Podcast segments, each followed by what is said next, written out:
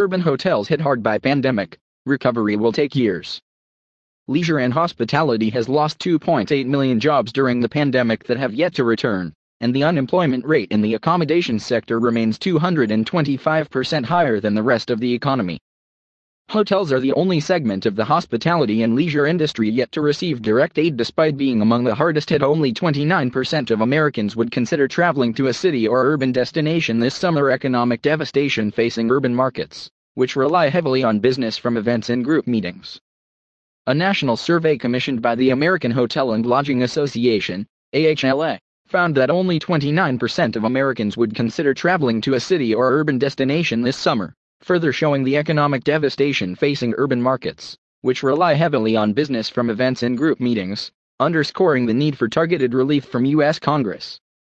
Urban hotels ended January down 66% in room revenue compared to last year, which does not include the lost revenue from groups, meetings, and food and beverage that is a main driver for business in these markets.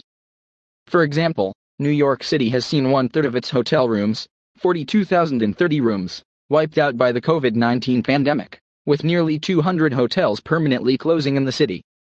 Hotels are the only segment of the hospitality and leisure industry yet to receive direct aid despite being among the hardest hit.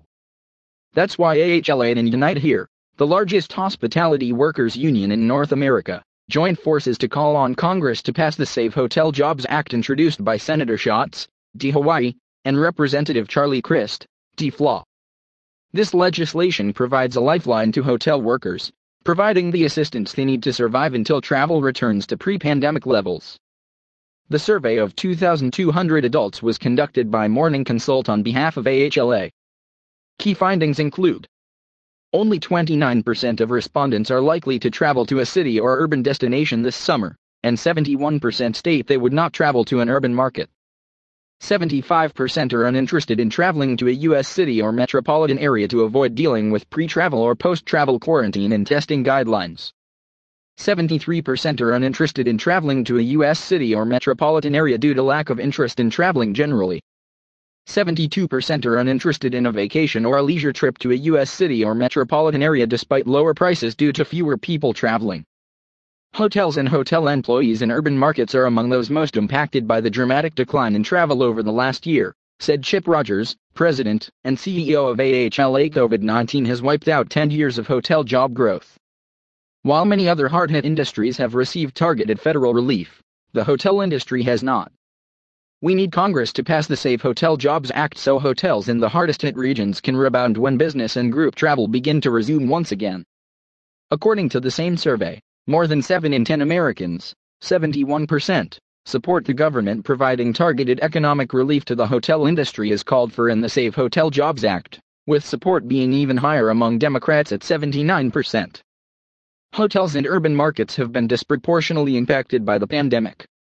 While leisure travel will start returning this year as more people are vaccinated, business and group travel, the industry's largest source of revenue, will take significantly longer to recover. Business travel remains nearly non-existent and is not expected to return to 2019 levels until at least 2023 or 2024. Business travel is down 85% from pre-pandemic levels and not expected to begin to slowly return until a COVID-19 vaccine is widely available in the second half of the year. Major events, conventions, and business meetings have also already been cancelled or postponed until at least 2022 leisure and hospitality has lost 2.8 million jobs during the pandemic that have yet to return, and the unemployment rate in the accommodation sector remains 225% higher than the rest of the economy.